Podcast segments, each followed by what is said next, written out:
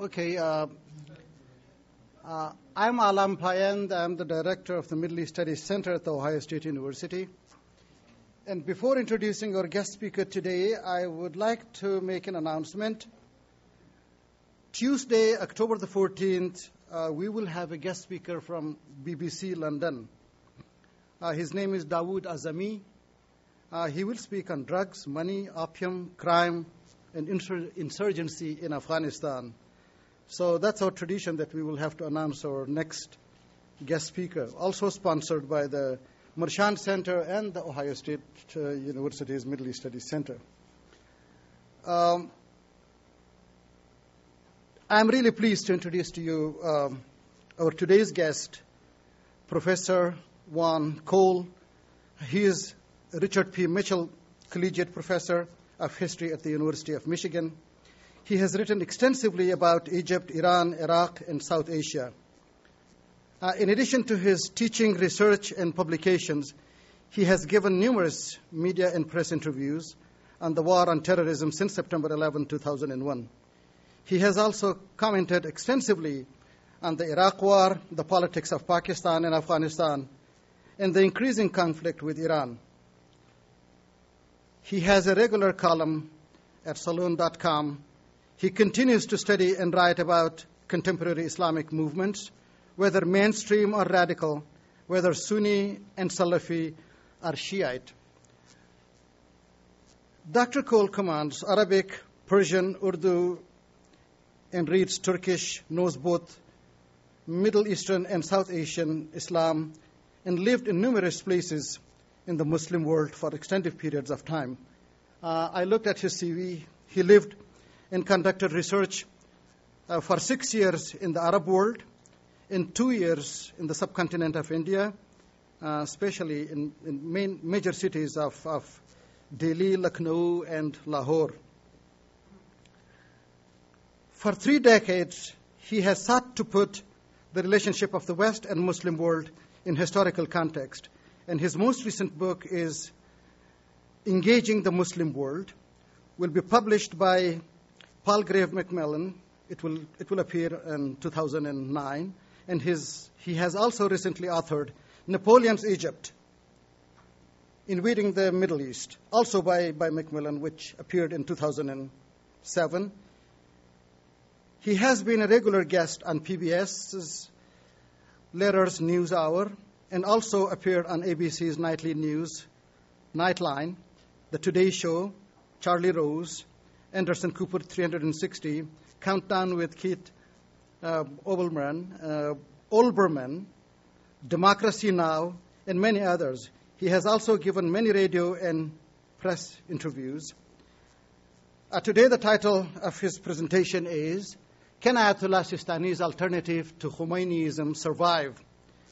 Uh, we could not find a better speaker and a better authority on this subject, so we invited Dr. Cole. Please join me in welcoming him.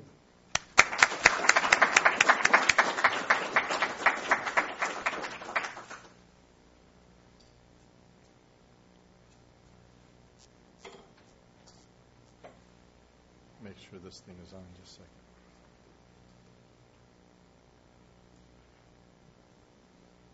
second. There. Thank you so much for that very warm uh, and kind introduction, and thank you all for coming out uh, uh, for a talk on a subject that is maybe uh, uh, important but uh, won't won't get the headlines. I want to talk about what I think Sistani's vision for Iraq has been, where it comes from, and we'll talk towards the end about how likely it is to be implemented. So, the premise that I'm beginning with is that uh, Shiite Islam has a theory or a set of theories about statecraft through history.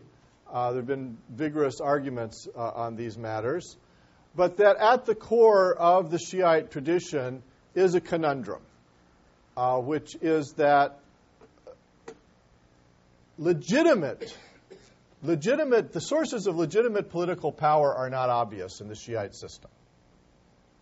Uh, the Shiites invested a great deal in insisting that the descendants of the Prophet Muhammad should be the rulers of Islam, uh, that uh, unlike the Sunnis, who were perfectly happy to have the Prophet's in laws more or less be the, the caliphs, uh, that there should be a blood connection, almost a dynastic principle.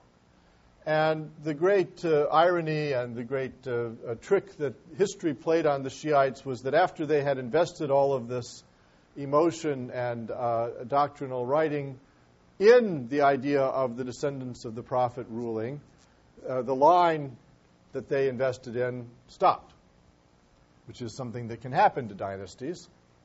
And uh, they developed this uh, story of the 12th Imam as a small child going into occultation, disappearing from the ordinary world, or some would say living amongst us as an immortal, but, uh, but not apparent to us.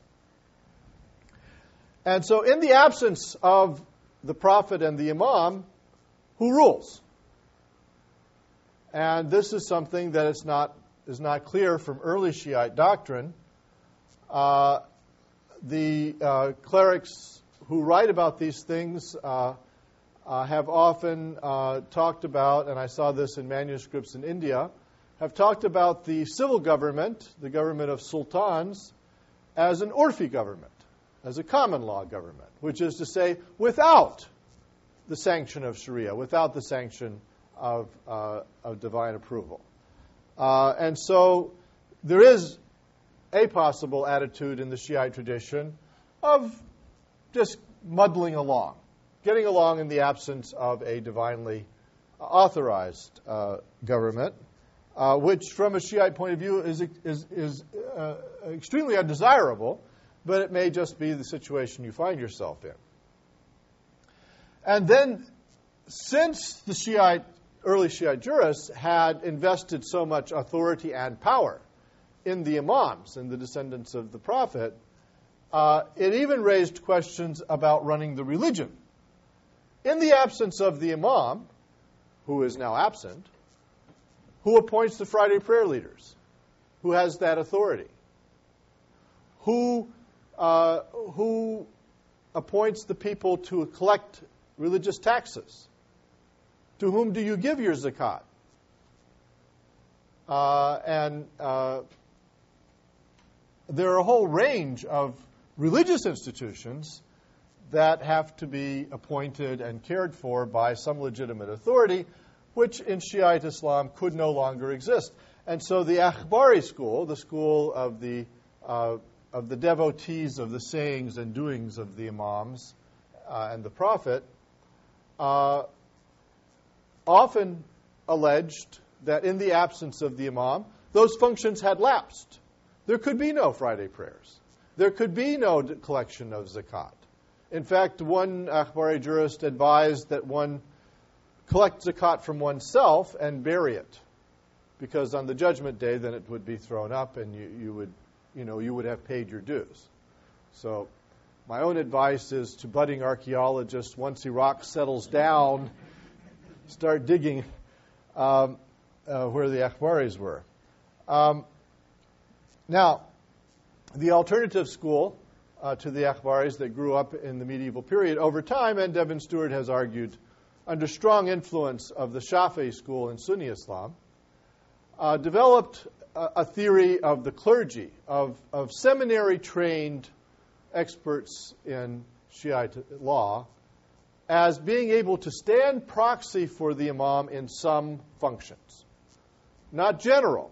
They're, they're na'ib am and not na'ib khas. They're, they're a general representative of the imam and not a, not a special one.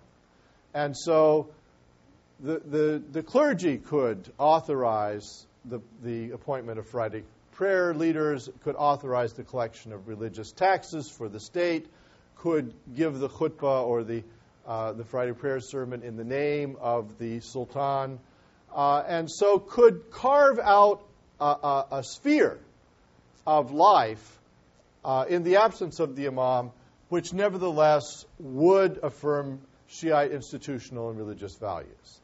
And over time, in most of the Shiite world, the Usuli school won out. I have a suspicion that it won out in part because it's far more amenable to the Shiite government to have such a school than the Akhbaris who uh, would, would be de- delegitimizing you. And Qajar Iran was uh, developed from 1789 as essentially an Usuli state.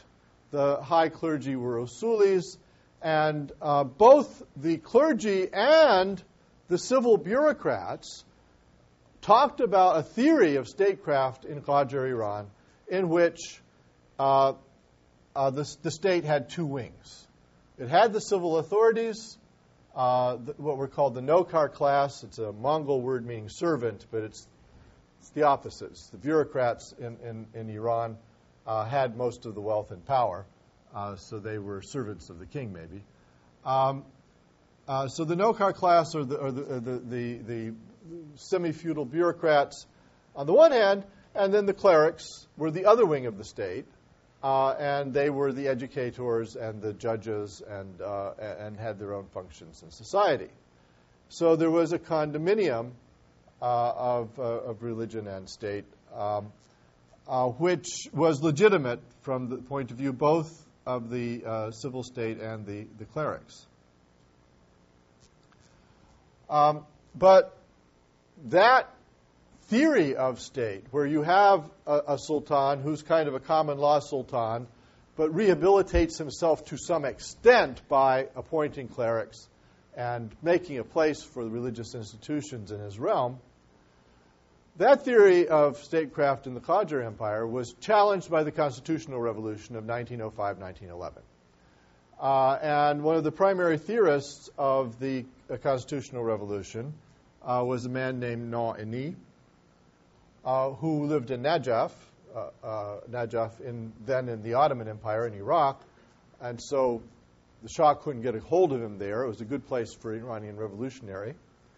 And Na'ini maintained in his famous book that in the absence of the 12th Imam, a true Islamic government couldn't be constructed, but a, the type of government that would be most compatible with Shiite Islam until the return of the Imam would be a parliamentary regime. Why?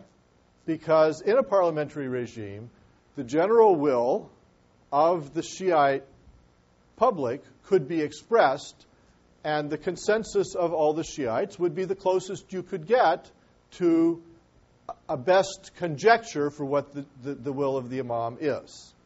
So the, the Usuli theory was that the cleric uh, would, would, would divine the will of the imam through his reasoning process and knowledge of the texts. Uh, and the Usuli theory was that he could do that under the shadow of the, of the sultan. But this constitutional theory actually made a place for Shiite republicanism because it says that it's not it's neither the sultan nor the cleric that uh, is the best approximation of the will of the imam, but the Shiite public exercising its rights through voting. Uh, now, Na'ini was not a Democrat. Uh, he was a Republican with a small r. And he wouldn't have wanted the people just to be able to do anything they liked. And there was always this conundrum for any committed Muslim thinker of the late 19th, early 20th century who took up parliamentary uh, governance as a subject is that what would stop the people from legislating libertinism, from legislating atheism, from legislating brothels, uh, and so forth? And so these thinkers typically tried to put some kind of brake on democracy, Uh, on the will of the people as a source of legislation. And in the constitutional revolution in Iran, the brake in the constitution as it was negotiated was a, a, judicial panel of five members of clerics who would have powers of review, just as the American Supreme Court has powers of review over, over legislation as to whether it's constitutional. This committee of five clerics would have the power to strike down civil legislation, which, which they felt was incompatible with Islamic law. Uh, and that kind of arrangement is implicit in also in Na'ini. Now, I'm telling you all this about the constitutional revolution and Na'ini because I think that it is extremely influential for Sistani. Uh, and I do have some evidence for this, not just conjecture. So Sistani gave an interview with the Jordanian newspaper Ra'i, uh, in which he was asked about the rebuilding of Najaf. This is after the fighting in 2004. And he said, well, yes, it should be rebuilt, but that's not the most important thing in the world. After all, Najaf is a spiritual center, and so the thinking that goes on there and the spirituality that is promoted there is more important than the, the mere buildings. And he said, as part of this interview, uh, to underline his point, was that during the Constitutional Revolution, uh, Najaf was a much less well developed city than Qom, uh, the Iranian seminary city, but had a much bigger impact on the movement for constitutionalism than Qom because of its spiritual supremacy. Now, in, in Shiite politics, this is a Najafi putting the shiv in the ribs and then twisting it uh, because there's a rivalry between Qom and Najaf. And it is perfectly true that the Sayyids and the seminarians of Qom were not important in the Constitutional Revolution and did not come out in a big way for it uh, in the way that several prominent Najafis did. Of course, the real reason for this in my view as a social historian, is that Najaf was under Ottoman control, and, and therefore the Shah couldn't get at people there. Whereas if you spoke out in Qom, your head could be cut off. But in any case, this quote demonstrates that, to me that, that Sistani is situating himself in a Najafi tradition of thinking about constitutionalism in Shiite terms. And I, I think, is associating himself with Na'ini. And Na'ini's book on Shiite constitutionalism, um, of course, fell out of favor in the Pahlavi period in Iran, uh, and I think Reza Shah did not like it. But uh, during that period of uh, a relative uh, um, uh, intellectual uh, freedom in Iran in the late 40s and uh, into the early 50s, it got reprinted. I forget exactly what date, but Na'ini was reprinted around the time that Sistani would have been a young man, 22, 23. Uh, so I, th- I, think that uh, uh, was influential on him. And Na'ini's ideas about Shiism and constitutionalism, by the way, were influential on a large number of, of Sistani's generation in Iran and, and, and the republication of this book in the 50s did have an impact uh, uh, widely, I think, on the uh, people who made the Iranian Revolution.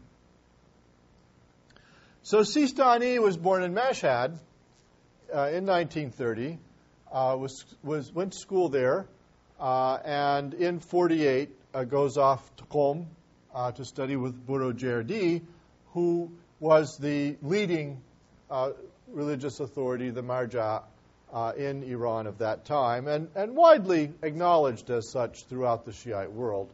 Uh, was relatively apolitical, and his school was known for that. And in fact, it is said that Khomeini, who was much more political and also a Boroujerdi student, waited to become an activist until after Boroujerdi died, by which time Khomeini was already, I think, 60. Um, in 1951, Sistani goes off to Najaf to study with the great clerics there. And Najaf, you know, the Najafi clerics, kind of like Jesuits. It's a, it's a very intellectual, subtle tradition that they have. Uh, and, uh, and, and Sistani acquitted himself well. I once tried to work through a little bit of one of the major books that they tend to study Murtada al Ansari's Al Makasib, which is on Shiite commercial law. And um, I quickly saw that I would need at least one more PhD uh, uh, in, uh, in, in Arabic uh, before I'd be able to make heads or tails of that book. This is the Sistani is the, the world's foremost expert on Murtada al-Ansari's al-Makasib. So uh, uh, a great uh, thinker on Shiite uh, commercial law. Sistani was in Iraq during the Mossadegh period. And I, I, I, can only speculate this. I've never seen a, a quote from Sistani about Mossadegh. Uh, and uh, however, uh, I can only think that the CIA overthrow of the Iranian government uh, in order to uh, uh, nail down Western access to Iranian petroleum, which was very unwelcome to many of the Shiite clergy, including Ayatollah Kashani, who was Mossadegh's ally uh, must have had an effect. And indeed, if we conjecture uh, that Sistani was influenced by Na'ini and by the Najafi tradition of Shiite constitutionalism, then what would he have seen through his life? I mean, he was a young man when he went to Najaf, but the failure on every front of Muslim constitutionalism. So the constitutional regime in Iraq of the monarchy, with all of its flaws, nevertheless did produce parliamentary elections and, uh, and uh, uh, a relatively independent judiciary and so forth. That's overthrown by a military dictatorship in 1958, and the military dictatorship is overthrown by the Ba'ath Party uh, twice, but it, they make it stick in 1968. So you get a one party state the constitutionalism in Iran yielded already in, in, in 1925 26 to the Pahlavi dictatorship, uh, and, and the, the, the Mossadegh honeymoon with parliamentarism was overthrown by the CIA, and the Shah was installed as a uh, dictator. Uh, and then ultimately the Shah was overthrown by the, the Khomeinist movement. And as far as I can tell, Sistani does not like Khomeinism. I can't entirely explain this. It, it may partially be uh, a, a, a, competition uh, of Najaf with Iran. But um, Ghassan Atiyah, who is a, uh, an Iraqi contemporary politician uh, and um, who tried his best to establish a secular party that would appeal across ethnic and religious lines and failed, Ghassan Atiyah told me that he went to see Sistani, uh, and Sistani uh, uh, got to talking about the Khomeini system in I- Iran, and he told Atiyah, because there were fears that Sistani might be a stealth Khomeinist. So he told Atiyah, according to Atiyah, Walau amut, even if I should have to die. Lan tatakarrar fil Iraq, ما حصل في, في Iran. What happened in Iran will not be allowed to, to repeat itself in Iraq. So um, I, I printed this actually, uh, uh, my, my uh, conversation with Atiyah, and uh, somebody, you know, Sistani has a website where you can ask him questions. Uh, an Iraqi Shiite asked him if he said that, and uh, I was told that Sistani denied it. But that could be diplomatic. There are lots of anecdotes in the press about Sistani not getting along with the Iranians.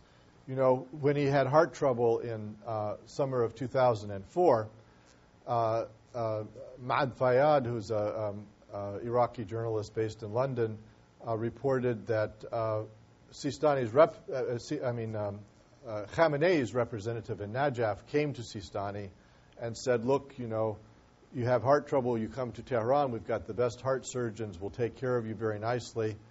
Uh, and uh, Sistani is said to have replied, Well, what Iran can do for me is to stay out of Iraqi affairs. And then he flew to London for his heart uh, surgery. He had angioplasty. So um, of course, you can't believe everything that appears in the press, but we do know that Sistani could have gone to Iran, and he didn't. He went to London. And we know Abdulaziz al Hakim made the opposite choice. He went to Iran for his cancer treatment. And I take Sistani's actions to, to indicate uh, displeasure with the regime. I think he did not approve of the Great Terror of the 1980s when a lot of people were killed for thought crimes, uh, and that uh, Khomeinism doesn't look to him like a, a parliamentary system. Now, of course, Sistani's influence really only runs in the Shiite areas, the green part in the south, uh, and Baghdad. Uh, Sunni Arabs, the, the, who inhabit the white part of the map, uh, are very suspicious of Sistani, see him as a kind of cat's paw for Iran, ironically enough. Uh, and um, uh, he has had uh, tiffs with the Kurds in the north, uh, the brown part of the map, because he favors a strong central government, uh, does, does not approve, I think, of the loose kind of central government that loose federalism that the Kurds are promoting. And Sistani also is a majoritarian. Uh, it's, it's one of the flaws, in my view, of Sistani's way of thinking that he, he believes in majority rule. Uh, and so he has, um, I, I, would argue, he's a kind of Rousseauian, and I think he's read Rousseau. Uh, and so the will of the the will of the electorate is what rules. And of course, the, one of the major flaws with Rousseau is that he was inattentive to minority rights. Uh, and um, you know, it wasn't a Rousseauian system that produced our Connecticut Compromise or our Bill of Rights. Uh, and so Sistani lacks that Madisonian uh, element uh, to his thinking about parliamentary regimes.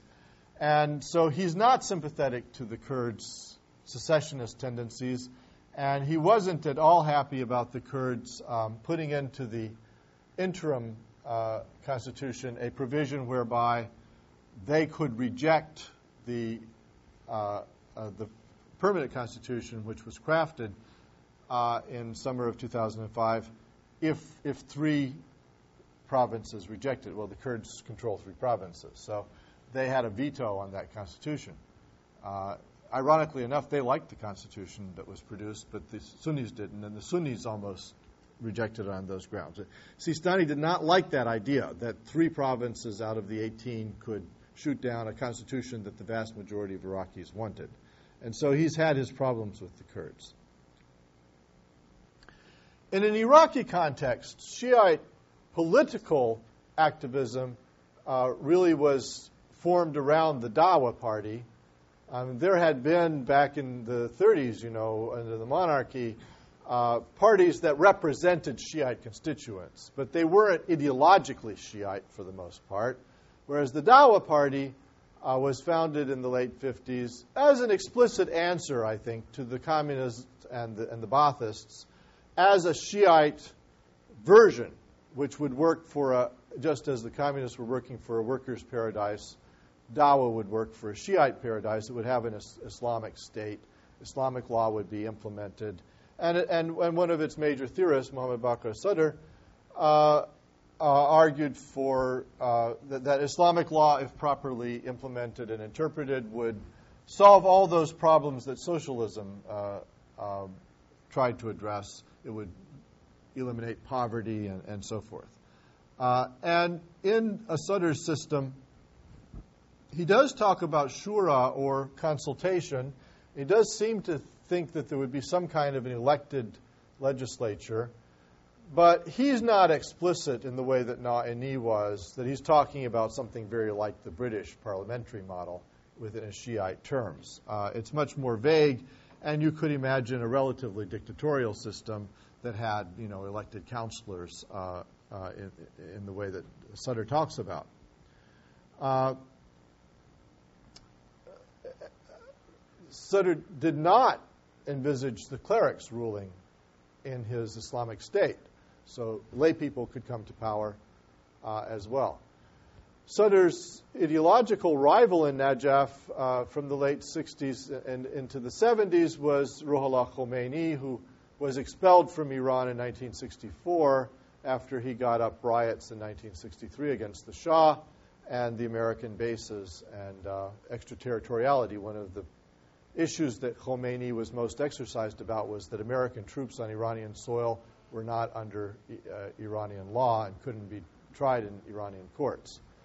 Uh, so, um, uh, as you know, Khomeini made his revolution in 79 and promulgated uh, earlier from Najaf uh, in a, a, book called Islamic Governance, uh, Hukumat Islami, uh, a theory of governance in which the leading, the most upright, the most learned, the most popular Shiite cleric, uh, who in Usuli Shiism anyway would be the major source of religious authority, should also run the government. Uh, so he developed a theory of theocracy. And he represented this theory as rooted in the Shiite tradition and the ancient texts and so forth.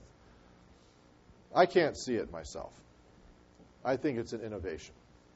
I don't think anybody said anything like that and lived in the medieval period. I think this, this Shah would have cut their heads off. One of, one of the things that Khomeini says is that the early Shiite texts talk about uh, Ali appointing mediators, which, who were called hakam, uh, in various places to mediate disputes among the early Muslims. And hakam, which is governor, is from the same root as hakam. And, and I think there's a disease of language effect here whereby Khomeini argues that the word hakam means ruler. Ali was appointing governors and things like that. Uh, and um, hmm, no, I don't think there's any evidence for this. So, in any case, uh, Khomeini puts forward this theory that the clerics should rule in the absence of the imam. And this is yet another possible solution to the conundrum of the absence of legitimate authority in the Shiite tradition. Uh, uh, the, the older Qajar compromise was that the Sultan would rule, but would make a place for Shiite institutions and uh, and law in Qajar society. Khomeini is, is saying the clerics should rule. And the clerics, as general representatives of the Imam, would be best placed to know what his will was. Uh, so, um, again, this is, um, this is not Na'ini's theory of, of Shiite democracy, uh, it is a theocratic theory. Uh, in the 80s, uh, because of the Iranian Revolution, uh, the Ba'ath Party cracked down hard on the Dawah. Uh, there are lots of little mass graves around Iraq with hundreds of people in them who had been members of the Dawa Party. Uh, a, a, lot of Shiite leaders were executed uh, who had been a, pro- been a, part of the party. There's no evidence of Sistani being close to Dawah. and indeed, Dawa, when asked, said that they followed uh, uh, Muhammad Hussein uh, Fadlallah in, in Lebanon, which is interesting choice. And Fadlallah, uh, I, I, I, think, was, was known to be a political radical, uh, had his own tiffs with Iran, so was kind of independent. Of course, one of his major advantages for Dawa was being a lay party. They didn't want too much interference from clergy in the Shiite system, you, you have to have a clerical guide. So Fadlallah being off in, in Beirut was wonderful for the Iraqi Dawah because he couldn't, uh, he couldn't interfere too much. Whereas if they had said Sistani, then he's right there with them.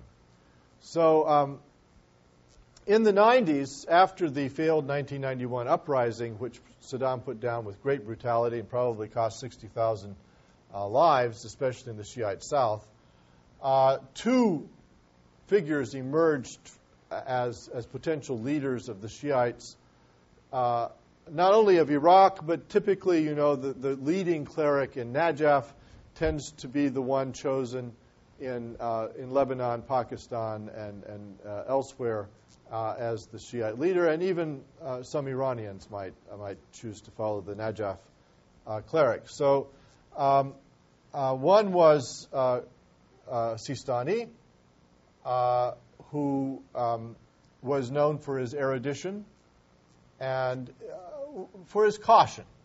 He wasn't somebody who to take on Saddam head on. Uh, Saddam actually initially favored Sistani's rival because Sistani was coded as an Iranian, uh, and uh, uh, that was Muhammad Sadiq al-Sadr, a cousin of Muhammad Bakr al-Sadr who helped to develop the Dawa party. But at that time, in the early 90s, uh, willing apparently to uh, uh, avoid direct conflict with the regime at least.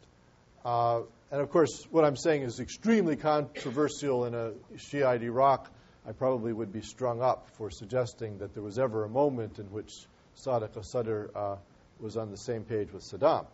But over time, Sadr came to have his own power base. He reached out especially to the poor Shiites and organized them uh, to some extent to the tribal Shiites in the countryside. And um, Saddam felt he was getting too big for his britches and so sent the uh, secret police to tell him to shut up. And uh, al-Sadr was not a man who would shut up on being threatened. And he then preached his next sermon in a burial shroud, kafani, announcing that he was ready uh, if he was going to be martyred. And, well, Saddam was always willing to oblige uh, such, a, uh, uh, uh, such a desire. And so the following week, he was, he was mown down by machine gun fire with his two older sons. So um, Sistani was criticized because he stopped even teaching parts of Shiite law that might bring him into conflict with, with Ba'ath policies. But Sistani did survive, and, and Sadr did not. After the fall of Saddam, Sistani suddenly emerges uh, and becomes much more active. And I suspect that he's just following Shiite law, which is if in Shiite law there's a provision called taqiyya, which is that if you think your beliefs put your life in danger, then you are to dissimulate, you are to hide those beliefs. If people come looking for you who are fanatical Sunnis and are going to kill you because you're a Shiite, in Shiite law, you are obliged to tell them that no, I'm, I'm a Sunni. Omar's my best friend. Uh, and uh, and so I think Sistani was doing taqiyya from Saddam, and he made the, the juridical determination that once Saddam was overthrown, that under the American uh, installed regime, uh, indeed under the American regime of Mr. Bremer, that his life was not in danger from speaking out, and that therefore he had a duty to do so. Uh, and so um, one of his first uh, uh, conflicts with the Americans came over the Constitution, the issue of the Constitution, because uh, Paul Bremer had a, uh, a plan drawn from post war Germany that had seven steps in it, and it was actually brought out from the Pentagon archives and translated from German. So at one point, uh, the text says that it's important to support the Iraqi Reichsmark. Um, so one of the seven stages was to appoint a committee to write a constitution. And so Bremer announced that he was going to do that.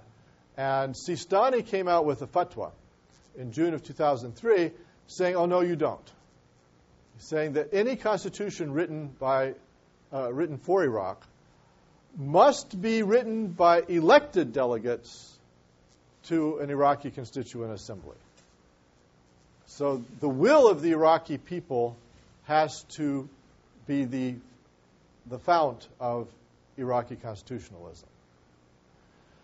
Now, this is quite a remarkable fatwa, uh, and it was politically remarkable because it did directly challenge the plans of the uh, viceroy of uh, the American viceroy in Iraq. And um, um, I think it shows, again, Sistani being in the Na'ini tradition because it's saying that law has to well up from the people. There have to be elections. And this is not a Khomeinist principle, although there was uh, uh, uh, uh the, the, Iranian constitution uh, uh, did have a referendum on it. it wasn't Khomeini's principle that the people had to craft the constitution. So it, it, Bremer, of course, knew nothing about Shiism, Iraq, or, or uh, the Middle East, and is, had been ambassador to Holland. Um, and uh, so he um, didn't know who Sistani really was or what the significance of this fatwa was. And uh, it is said uh, he, he, at one point asked uh, one of his aides, Could, not we get a fatwa from some other mullah? Um, not understanding that it's a hierarchy you're dealing with here. And, um, and indeed, Bremer went in late summer of 2003 to the Iraqis he had appointed to the interim governing council and saying, well, it's, it's time to get the constitution written. And they all looked at him funny and said, well, we can't do that. And he said, well, why can't you do it? He says, well, we have the fatwa from Sistani. These were Bremer's appointees who refused to then to cooperate with him. Uh, and, uh, and Sistani did get his way on this. So uh, in the fatwa, uh, he said, um, there was no guarantee that an American appointed Constituent Assembly would draft a constitution that conforms with the highest interests of the Iraqi people and which expresses its national identity, one basis of which is the pure Islamic religion and noble social values. Um, and he demanded that not only should the drafters of the Constitution be elected, but then it should be submitted to a referendum, a popular referendum. Um, now, Sistani is not a Jeffersonian Democrat, of course. He does want Sharia to be the law of the land. Uh, he does talk about clerics as, as judges and justices. And uh, he believes that clerics should influence the national debate on important issues by issuing fatwas or legal rulings, which he would expect lay Shiites to obey. Uh, but unlike the Khomeini system, where the clerics are actually inserted into the government, so this commander in chief of the armed forces in Iran is the supreme leader, uh, is the highest jurisprudent. Uh, Sistani doesn't want the clerics to be in the government. He wants them to have authority but not power. This is Max Weber's distinction, you know. Power is when somebody points a gun at me and says, do X, I would gladly do it. Uh, authority is when somebody gives me an order and I do it because I recognize that that person has the authority to tell me to do that. Uh, and not because I'm just afraid of them. So Sistani wants the clerics to have authority in Iraqi society and politics, but he doesn't want them to have power. Doesn't want clerics actually to be running the government.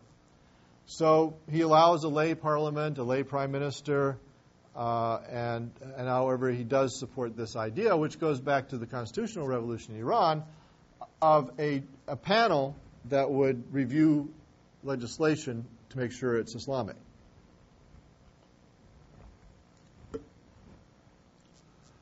Um, then Bremer suddenly announced, as, as his government was collapsing around him in, in fall of 2003, that they would um, have what he called caucus based elections in Iraq.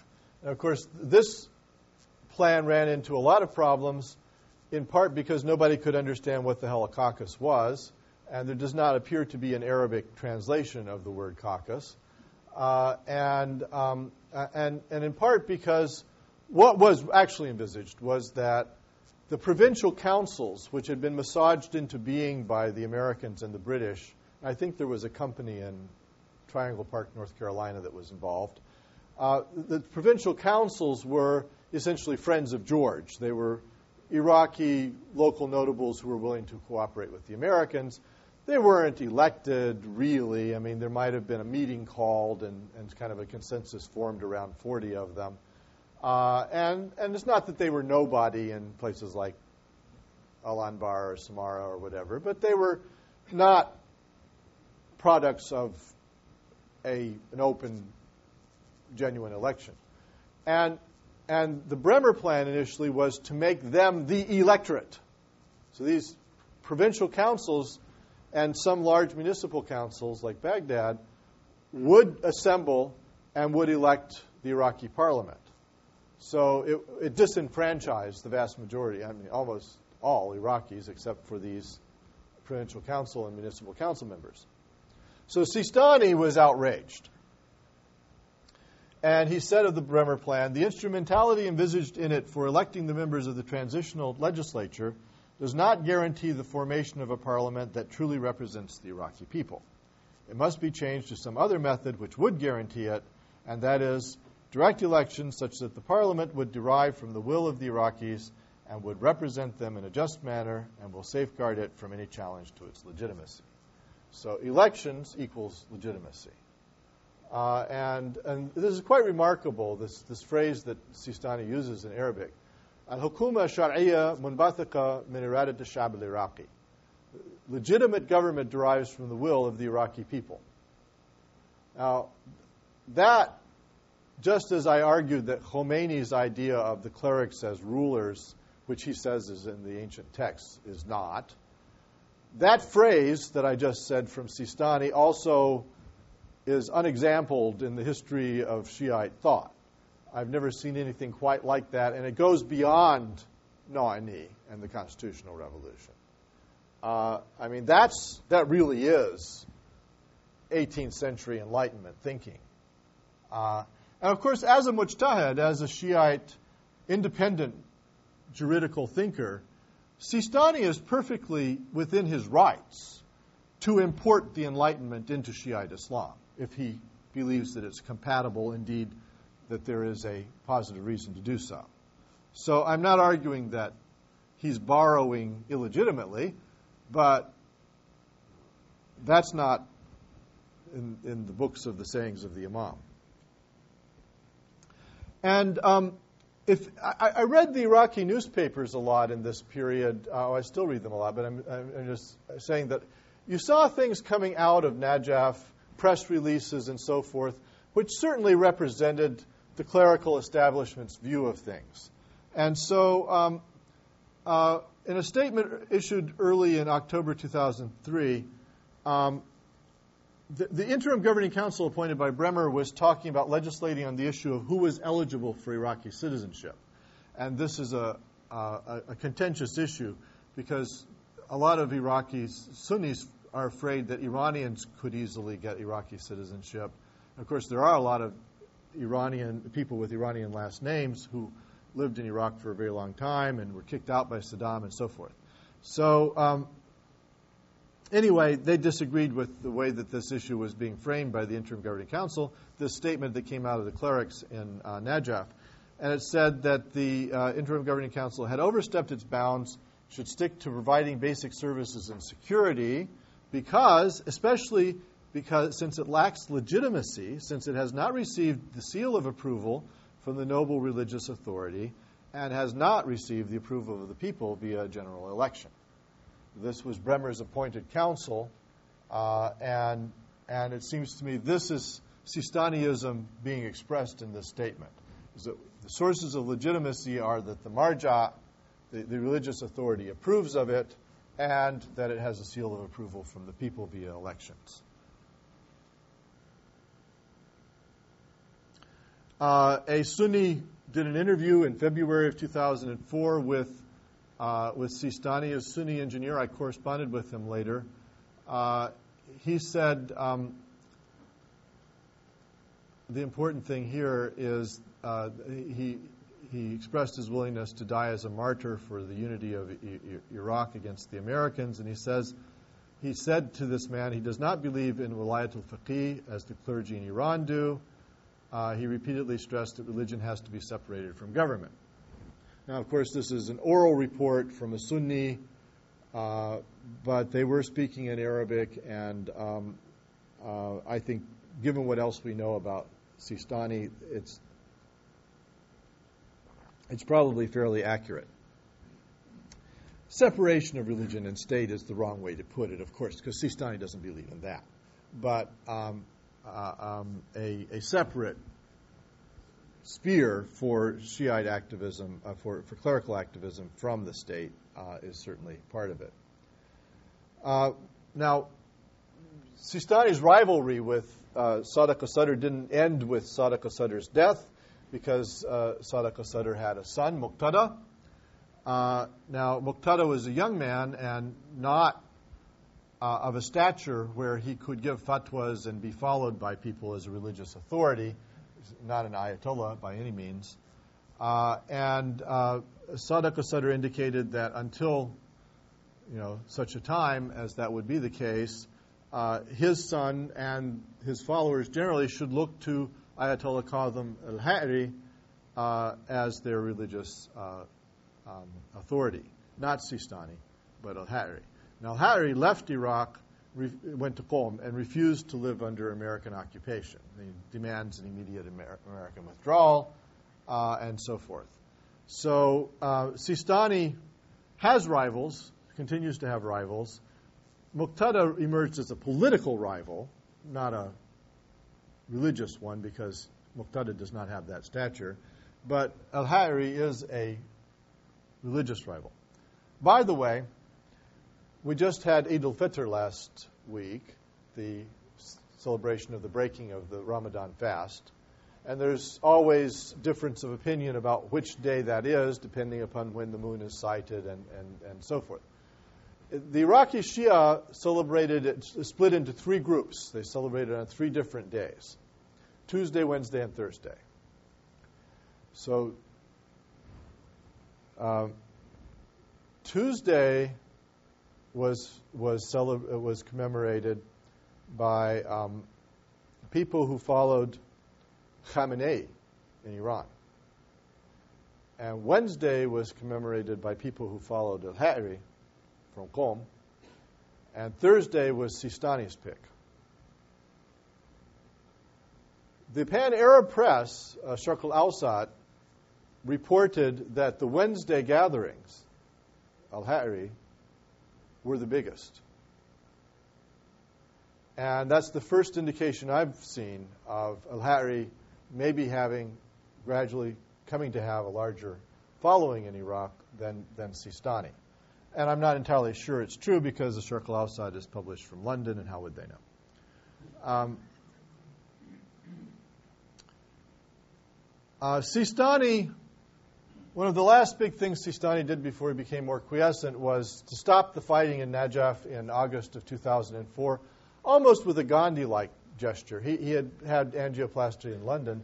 He flew back uh, via Kuwait. Uh, I think the Americans wouldn't have been happy with him showing up and he went through British territory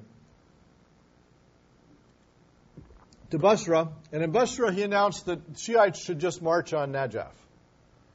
Uh, unarmed civilians just come into this war zone where the Mahdi army and the Marines were fighting. And he went up in a motorcade, and the Shiites obeyed him in very large numbers. Thousands of people converged on Najaf. And as they went into Najaf, gradually it became impossible for the two sides to fight, uh, and they stopped. And Muqtada escaped. And uh, I talked to a Marine commander who was there and uh, uh later, and he, he, said he was very happy about it all, that Sistani solved their problem for them. Uh, but after that, they had elections. Sistani backed a Shiite coalition of many parties that really uh, gave the Shiites an opportunity to vote as a bloc. And since they're a majority, surprise, they win. Uh, there were other ways that this election could have gone, but the people around Sistani gamed it out, and they figured out how to have a Shiite victory. So the United Iraqi Alliance, which is the Supreme Council for Islamic Revolution in Iraq, the Dawa Party, and other Shiite parties uh, win this election. Uh, and then, as Sistani had told Bremer in his fatwa that should happen, the, the elected parliament crafted the permanent constitution in the summer of 2005 uh, and put in a provision that no law may be passed by the civil legislature which contradicts Islamic law. Uh, and uh, initially, there was going to be a paragraph that established a five person clerical council to, to review legislation and strike it down if it was un Islamic. Uh, Khalilzad, the Kurds, some of the Sunnis and the White House, as well as um, I think the women of the world, all united against this uh, this prospect of uh, of Iraq being made more or less explicitly an Islamic state, and pushed back in the committee in Parliament that was drafting the Constitution, got that taken out. So a special place for the clerical establishment in Najaf is not in the Constitution. The Shiites would very much have liked to have it there. Uh, and this provision is there that no law may be passed that contradicts Islamic law, uh, but there's no enforcement mechanism for it. And then another big issue was personal status law, because Iraq had a civil personal status code under the Ba'ath, uh, which actually goes back to 1959 and the, and the military government. Uh, the Shiites would very much like to have, the, the, the religious uh, Shiite parties would like to have gotten rid of the civil code and had every Iraqi go to religious courts for marriage, divorce, inheritance, and so forth. Uh, and that looked like it would go through, but again, there was pushback from the Americans and the secular Iraqis. Uh, and so they, they put this mishmash in the Constitution that says that every person will be able to choose the legal system under which their personal status law is adjudicated. And um, I advise all young Iraqis to go into the law because I think that clause alone will generate lawsuits for, for, for hundreds of years. I mean, what would you do if, if the woman wants to be under secular law and the husband wants to be in Shiite law? How would you decide jurisdiction if it's, if it's chosen that way? Uh, but uh, this is a compromise because the, the, the, religious parties very much would have just liked to get rid of, uh, of, the, of the civil law. Um, Sistani also has been a strong supporter of, of a strong central government. Some of the Shiite parties, like the Supreme Council, have increasingly favored uh, a soft partition of Iraq and a kind of Shiite section in the south. Well, I've been telling you about Sistani's uh, ideas and his actions in, in the first couple years after the overthrow of Saddam, uh, because that was when he really filled a, a vacuum of authority. Uh, with the rise of the political parties, many of the functions that he had taken on were devolved on uh, on the parties, uh, and he did not, you know, directly interfere in the writing of the Constitution because he felt that should be the elected uh, deputies of the Iraqi government's uh, job. Then in 2006 uh, uh, and 2007, Iraq descended into this apocalyptic violence in which Sistani's ideas about governance really were the last thing on anybody's mind. And Sistani had stood for no reprisals. So he had told the Shiites repeatedly Sunnis hit you, don't hit them back. Uh, and the tribes would come to Sistani and say, We know who hit us, we want to get them. And Sistani says, If you do that, you go to hell.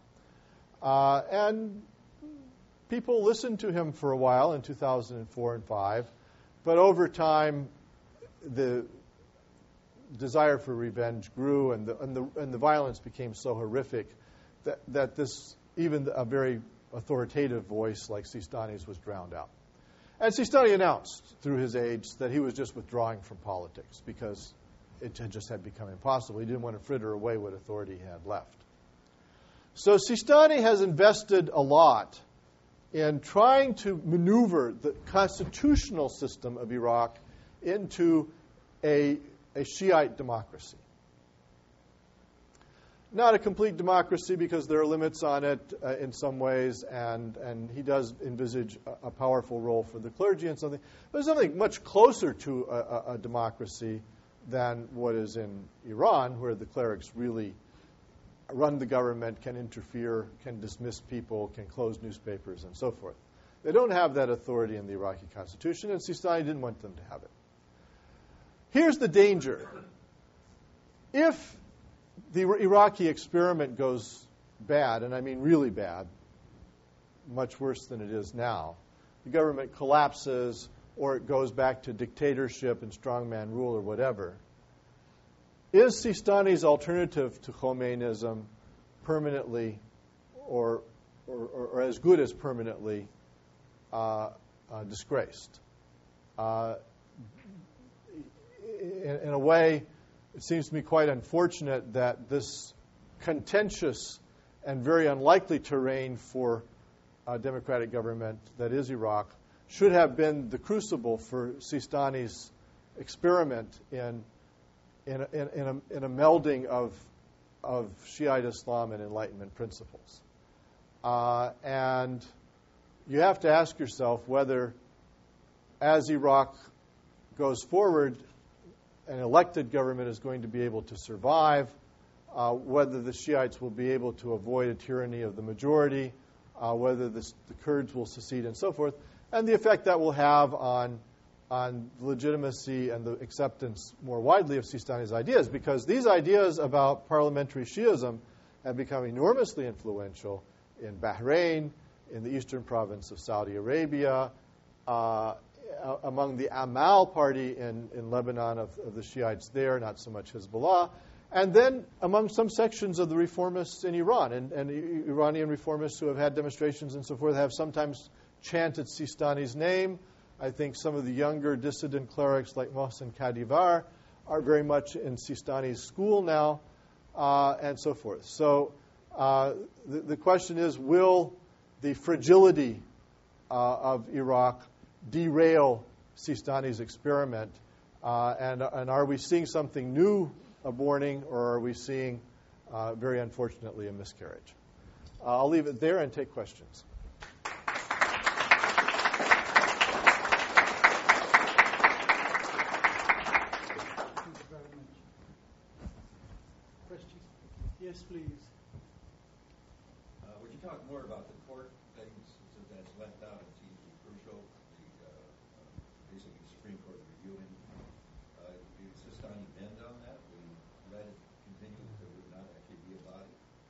Yeah, it's out of the Constitution.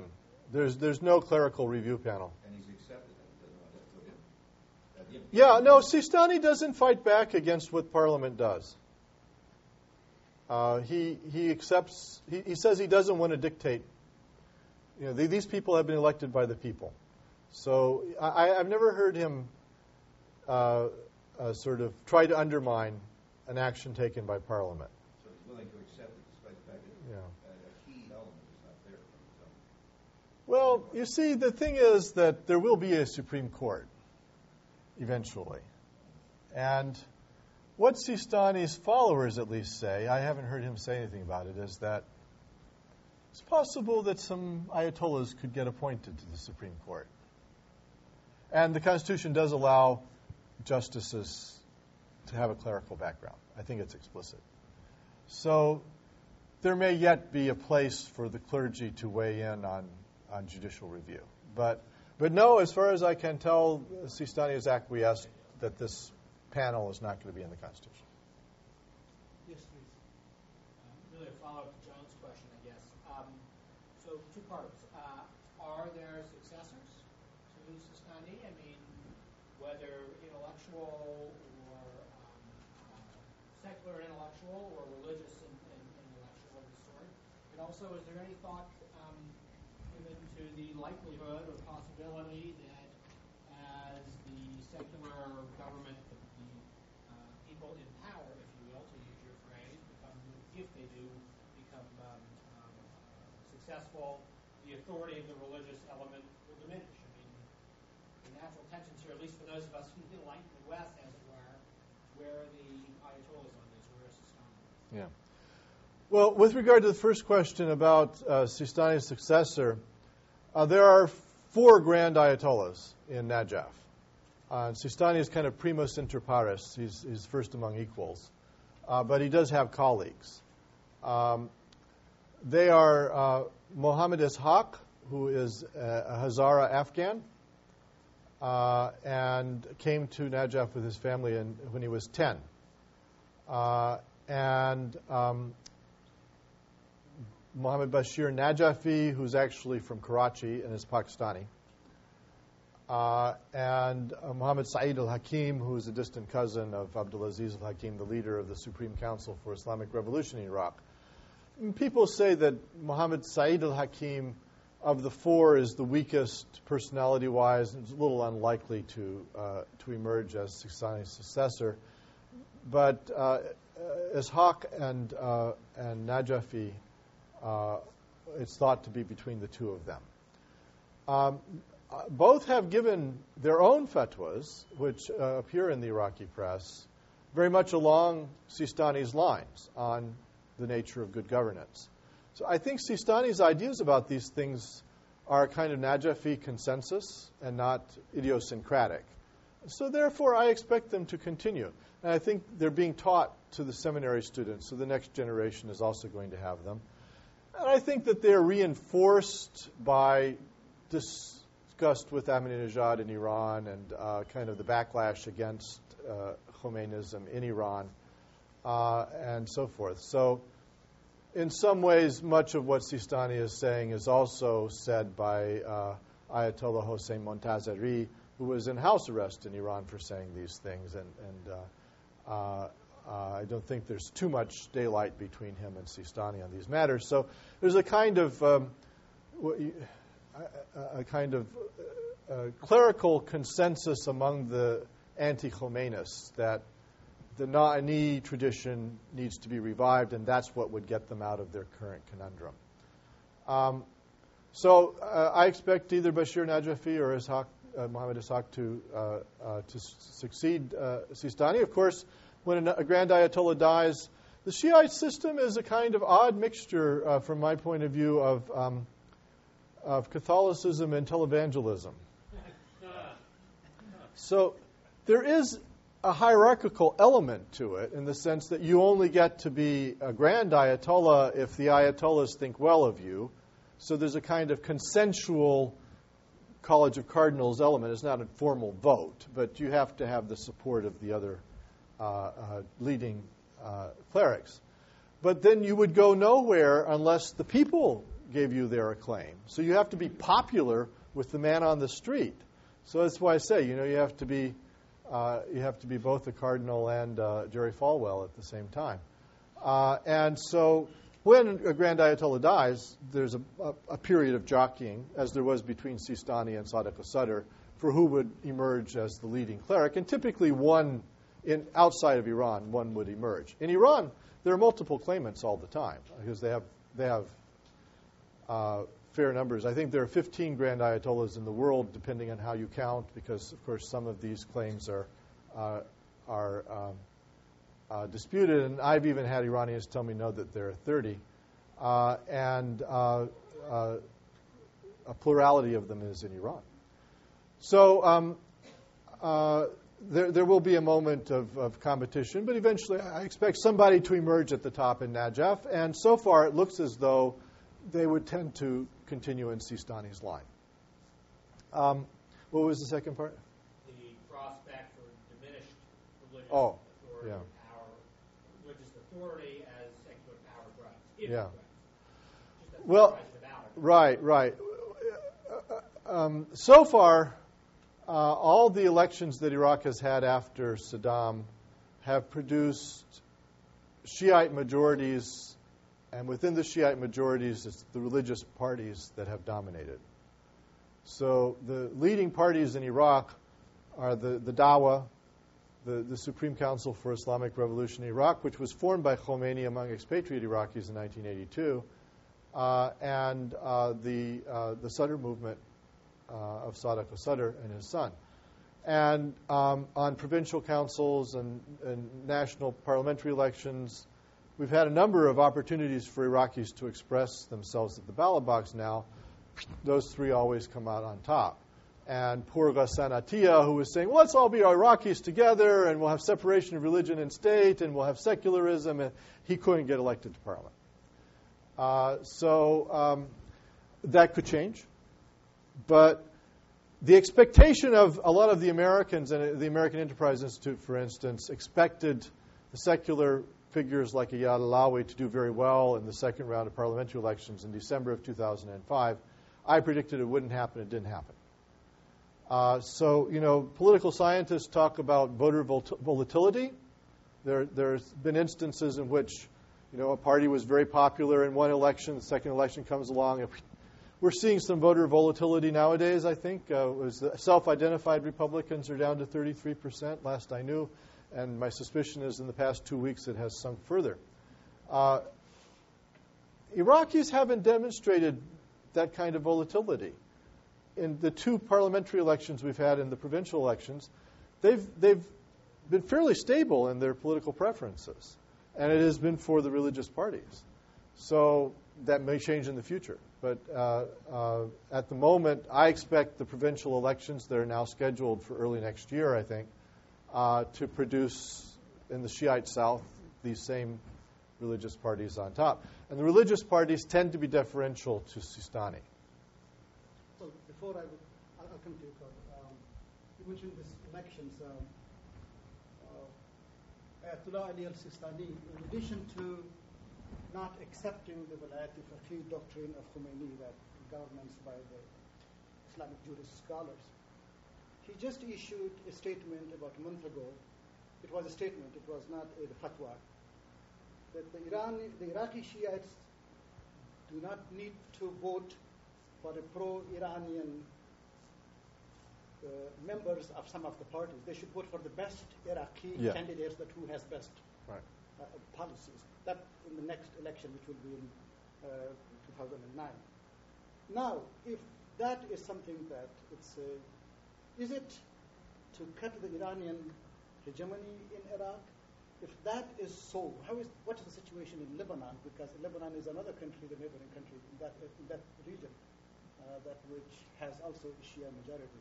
Whether is there that sort of tendencies to to somehow to to cut the hegemony of the Iranian? Sure. Well, Sistani is a rival of Khamenei, the Iranian supreme leader.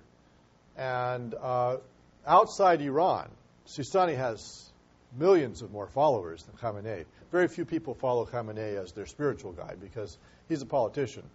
He, he's not really even an Ayatollah, but they gave him the title because it's embarrassing uh, uh, uh, to have somebody be the supreme leader who's not an Ayatollah. But he hasn't written the kinds of things that would make you an Ayatollah. Um, so, uh, very few people follow Khamenei religiously. They might follow him politically. And many more follow Sistani. But in southern Lebanon, for instance, where you have a Shiite population of some size, they're split. The Hezbollah tends to follow Khamenei. Uh, Amal tends to follow Sistani. In fact, when Sistani went to London for his heart surgery, he stopped in Beirut and he met with Nabih Berri, leader of the Amal party. So Sistani is playing politics. Uh, and sure, um, a lot of people think that one of the reasons that the Supreme Council for Islamic Revolution in Iraq did so well in the elections was that behind the scenes the Iranians were buying votes, sending in money, and so forth, giving it resources. And uh, Sistani may want to uh, to stop that this time. He may have anxiety about it.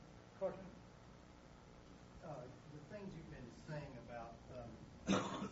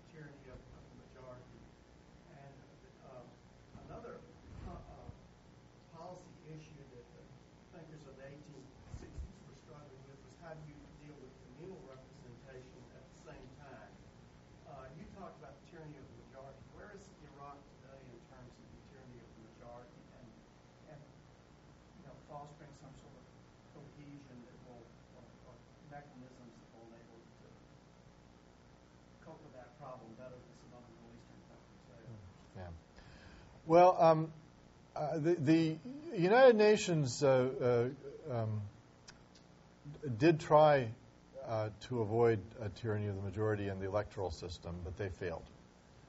Uh, and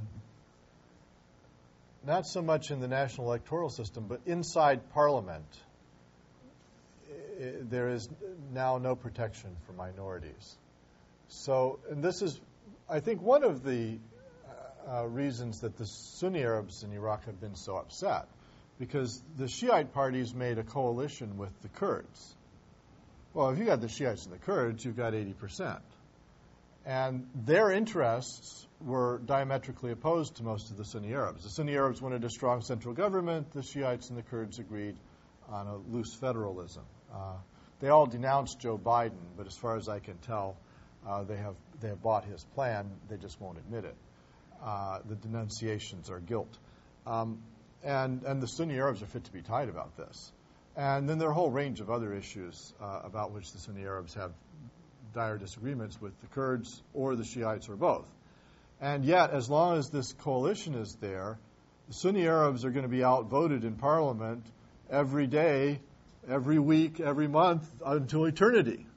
There's no way for them to make themselves heard or to, to get out of it. And uh, so, in, I, I, there's a smart political scientist. I don't know if he's published it. Sent me a paper he did. Was at San Diego, University of California, San Diego, in which he, he looked at the dynamics inside Parliament as a tyranny of the majority, and moreover that it would create violence. Uh, and so, more recently, you know, on the Kirkuk issue of, of the oil, northern oil city of Kirkuk, which the Kurds want to incorporate into their Kurdistan, uh, the Shiites and the Sunni, both being Arabs, have tended to side with one another against the Kurds. And all of a sudden, the Kurds who were riding happy on their Shiite alliance and were very happy to overrule the Arabs all the time got, the Sunni Arabs got, got a taste of their own medicine, and they began to see that, well, the Kurds could end up being uh, uh, the minority in parliament uh, on some issues. And I, I, think their response to that would certainly be just to secede and say so long. So not only is there tyranny of the majority inside uh, parliament, there, there's no Connecticut compromise, there's no real protections for minorities. Uh, uh, but it, it is probably politically very dangerous for Iraq to, to, to have it be that way. Uh, yes, please. Uh, I'd like to ask about um, the appeal of, of, of Sistani's vision of Shiite constitutionalism among the Shiite republics uh, in Iraq and as well as the other Shiite majority communities you mentioned at the end of your talk. Is the, firstly, how, how knowledgeable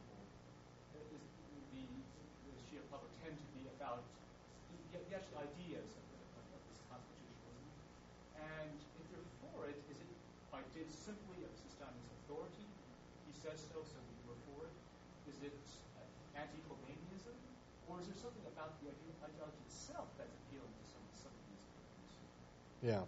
Well, of course, knowing what's in the minds of, uh, of ordinary people is very difficult. A lot of them in the Shiite South would be illiterate and, and so forth. But uh, they do hear the Friday sermons and uh, gossip circulates, and there are things on radio and television and so forth.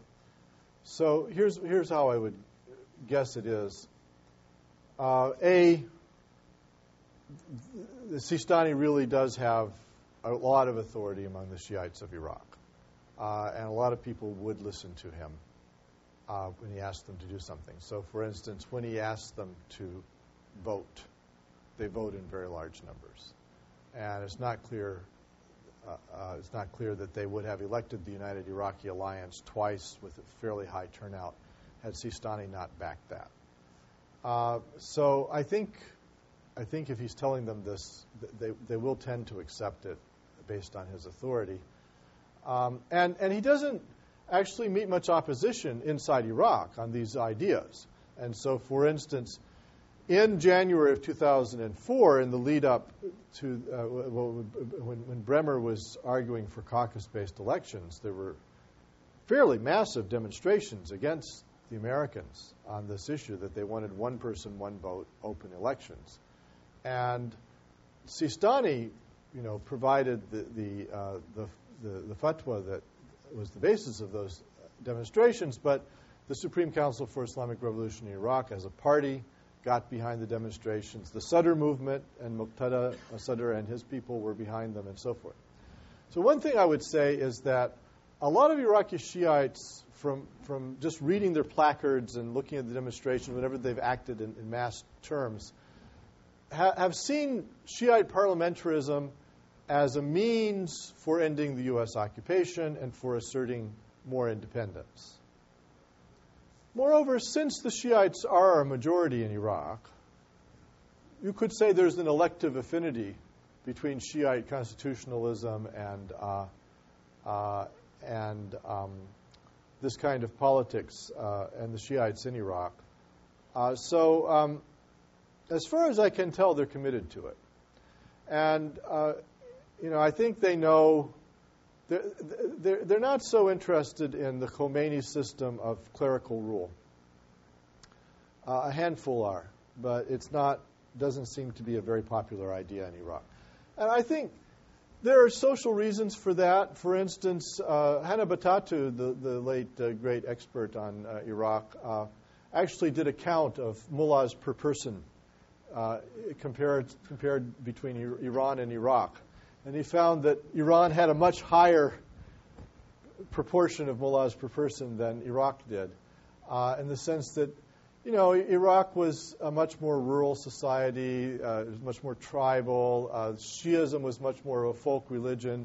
So in Iran, you had all these big urban centers, Shiraz, and there were about 11 big cities in Iran. And, and people were literate, and they were tied in with the clergy, and their father had followed Burujerdhi. And, and, you know, there was a kind of clerical culture in Iran that was very widespread.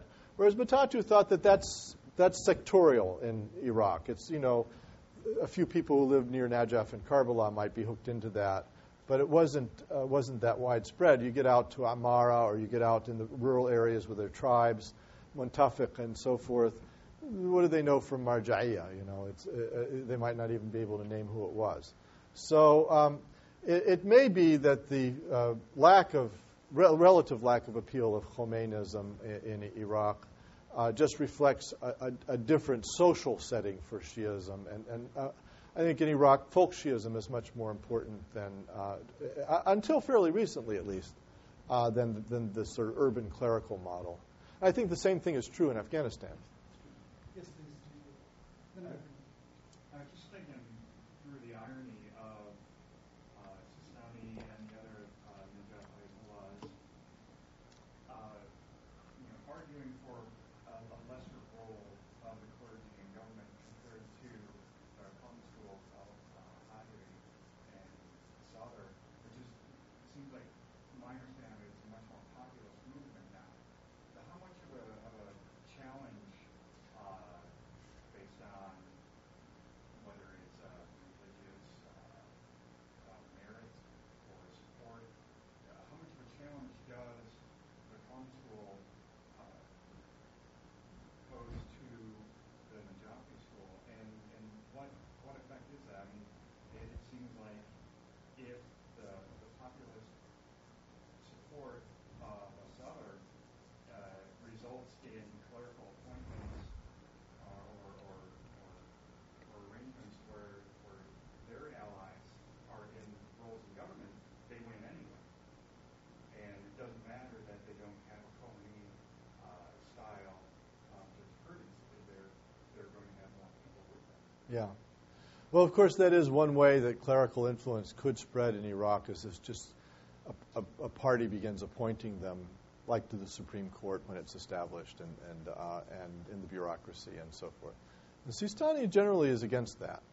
Uh, I can't figure out where Muqtada stands on these things. Actually, although he's now in Qom, uh, he he has supported all of the elections, and he supported the voting on the Constitution. So he, he, he hasn't seemed to me to come out and break with Sistani on this theory of Shiite democracy. Uh, whether he would be would like to see more clerics in positions of power in Iraq, I've never seen him, you know, pronounce himself on that. Uh, so I'm I'm not sure. I mean, I think the phenomenon I'm describing may be pretty broadly based, and, and the Sadras being populist may actually uh, uh, find it amenable too. And remember that if you are an Iraqi Shiite, having an Iraqi Shiite cleric in a position of power in elected government is not scary to you. Uh, and so, um, uh, even if the Sadras did talk about that, which I haven't seen them do, nobody would think it was remarkable, I don't think. Uh, so, um, I think the main thing is that, you know, whether you support the idea of a faqih, uh, whether you support uh, the idea of a supreme leader who is in control of the army and, and, you know, can dismiss parliament and so forth. And while Muqtada seems to have given a, an interview er, er, in summer of 2003 to an Lebanese journalist in which he said he did support Wilayatul Faqih, uh, the Khomeini idea, uh, after that, I never saw anything more about it. And it seems to me that practically speaking, he's backed off of that. And of course, it doesn't really suit Iraq anyway. Um, so I, I, uh, I, I, don't think, I don't think the Sadrists are necessarily a pro-clerical party. I, I think they really are populists. And, and it would be very interesting to see these upcoming provincial elections, uh, if they're held and they're held in a fairly upright way will be the first ones in which the Shiites are not running as a coalition. The, the Supreme Council, the Sadras, the Dawa, I think they're all going to run independently of one another.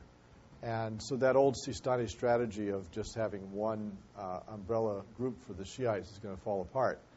And, and for the first time, we'll be able to get a sense of who's actually more popular uh, at the ballot box and uh, as I said, this is assuming the elections are fairly up, upright and assuming that there's security because people might vote for whoever would have the militia to secure them.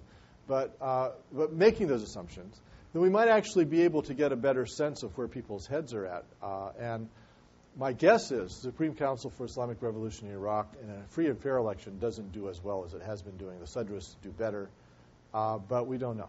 The other wild card is that the Supreme Council obviously is Iran's cat's paw in Iraq, as well as being America's. So you can imagine Iranian intelligence and, and, and CIA operatives sort of meeting in back rooms together to give out the money to, to buy the votes, all, for Abdulaziz al Hakim.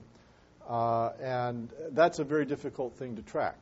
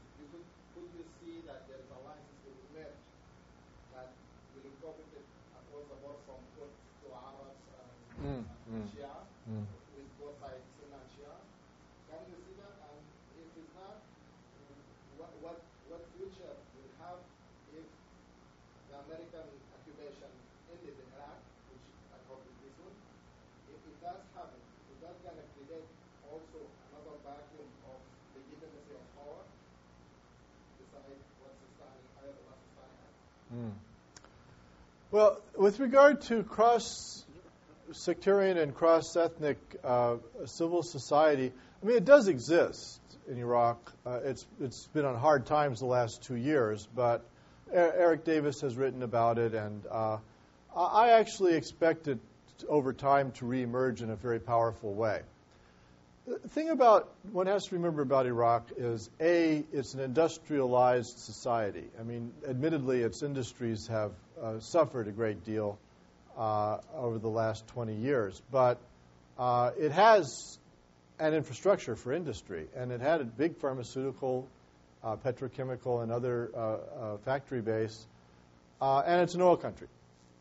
And the reason I'm saying all this is that over time, such a society would break down neighborhoods, clans, all of those more narrow social formations, because laborers will go where the where the work is. It'll be at factories at various points. I expect Basra to be the next Dubai. I may not get to see it, but it's going to get rich, assuming that security can be established uh, and and it's going to draw. You know, you talk about the Kurds wanting to secede from Iraq. I mean, in 15, 20 years, when the Kurds want the cushy jobs in Basra, wouldn't it be crazy to secede from that? And you know, they don't have that much oil left in Kirkuk. It's an old field. So, I mean, if I were a Kurd, I'd be trying, I'd be trying very desperately to get integrated into the new Iraq, not, not to secede from it. I think the generation of Barzani and Talabani who were secessionists uh, may get reversed um, on, on this kind of issue. So I, I see potential for cross sectarian and, and cross ethnic uh, civil society, and indeed for a mixing up of the population quite a lot uh, with, with, industry and, and uh, the resumption of the oil industry. Um, and it existed in Iraq.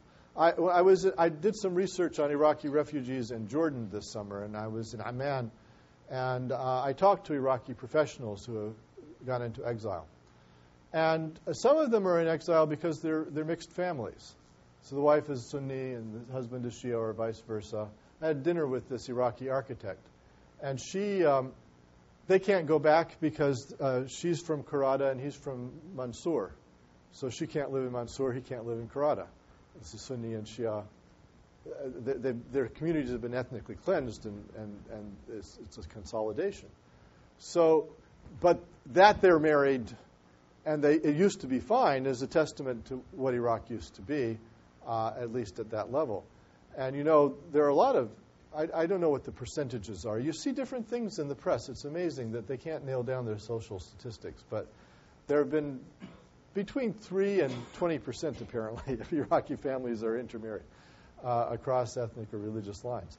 Uh, I don't know which it is. And, and there's a whole group of, of young Iraqis who are mixed parentage, Sunni father and Shia mother, or vice versa. You know what they call themselves? Sushi. Dr. Cole, uh, some of my students are interested in another question that I'll ask on their behalf. What's the position of Ayatollah Ali al-Sistani on the awakening councils? Mm. Because that's the support that the United States, each one of those people that who are taking arms against the Al Qaeda and others, it's about $300 American yeah. versus are giving them per month. And uh, the Nouri al-Maliki's government want to bring them under the government's control. And some of them are even in prison right now. So what is Ayatollah Ali al-Sistani's position on this uh, awakening council groups?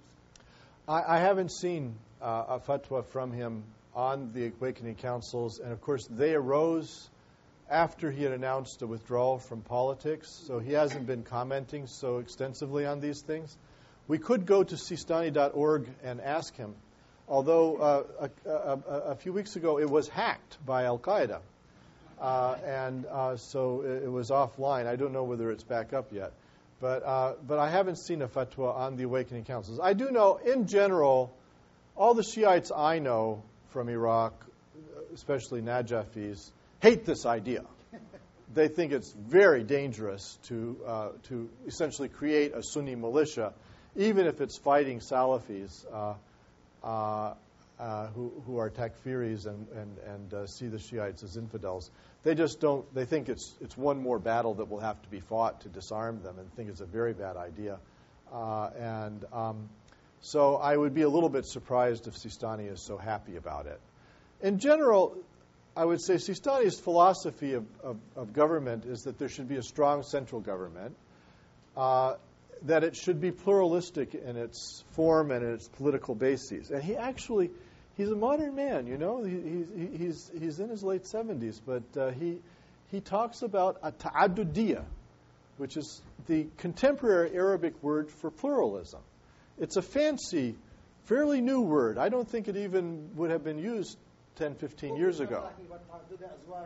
No, that, that he has a fatwa on about uh, the multipl- multiplicity of wives. But uh, no, he talks about political uh, uh, pluralism, and he means it the way progressives in the Arab world, like Saad Eddin Ibrahim and so forth, mean it. So, and in his interviews, he uses it. So, um, I think he, I think he would be opposed to the Awakening Councils because he would see them as sectorial and as detracting from the unity of Iraq. One more question, please. Yes, please.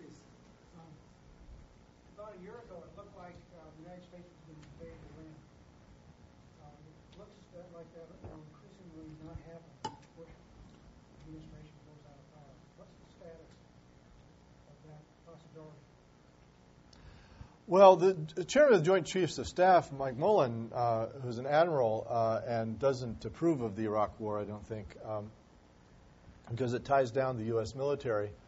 Um, uh, Mullen appears to have sort of had a study done behind the scenes of what an Iran attack would mean for U.S. troops.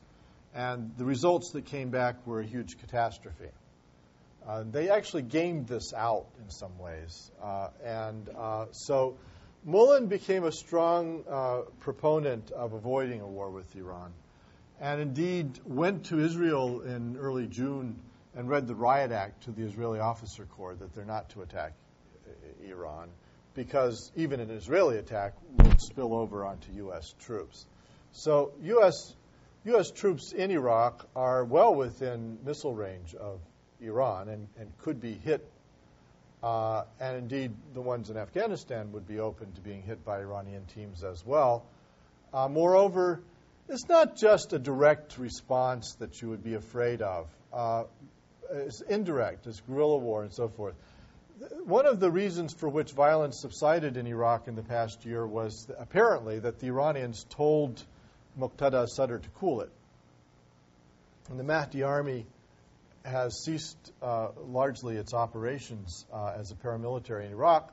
And this is Iranian influence. And the Iranians apparently did this because they're convinced that the Mahdi army is a loose cannon and that its activities were keeping the Americans in Iraq. That if what you wanted was for the Americans to leave, you have to convince them that, uh, uh that there's no big threat. And, and so the Mahdi army was doing the opposite. So uh, uh, what I'm saying, you know, has appeared in the Arabic and Persian press as allegations, and I think they're plausible. So if, if you attack Iran, of course, they'll, they'll reactivate the Mahdi army. And they, they have clients among the Hazara in Afghanistan. Uh, they have clients among the Tajiks in Herat. The, the U.S. military uh, uh is a sitting duck for the Iranians if they decide to go at it. Uh, not to mention that the Hezbollah showed that it can make one fourth of Israelis move house if it wants to. So, um, from a U.S. military point of view, uh, uh, uh, we're, we're, overstretched. We only have 10 fighting divisions, and they're all tied down. We're not even getting proper rotations as it is. It would be very bad to, to enter a third conflict. And Mullen has concluded this. I think the officer corps in general have concluded it. And, and the only one who really, really wanted it in the Bush administration anyway was, was Cheney. And so I think they've gradually found a way to put Cheney in a box on this issue. Good. Thank you very much.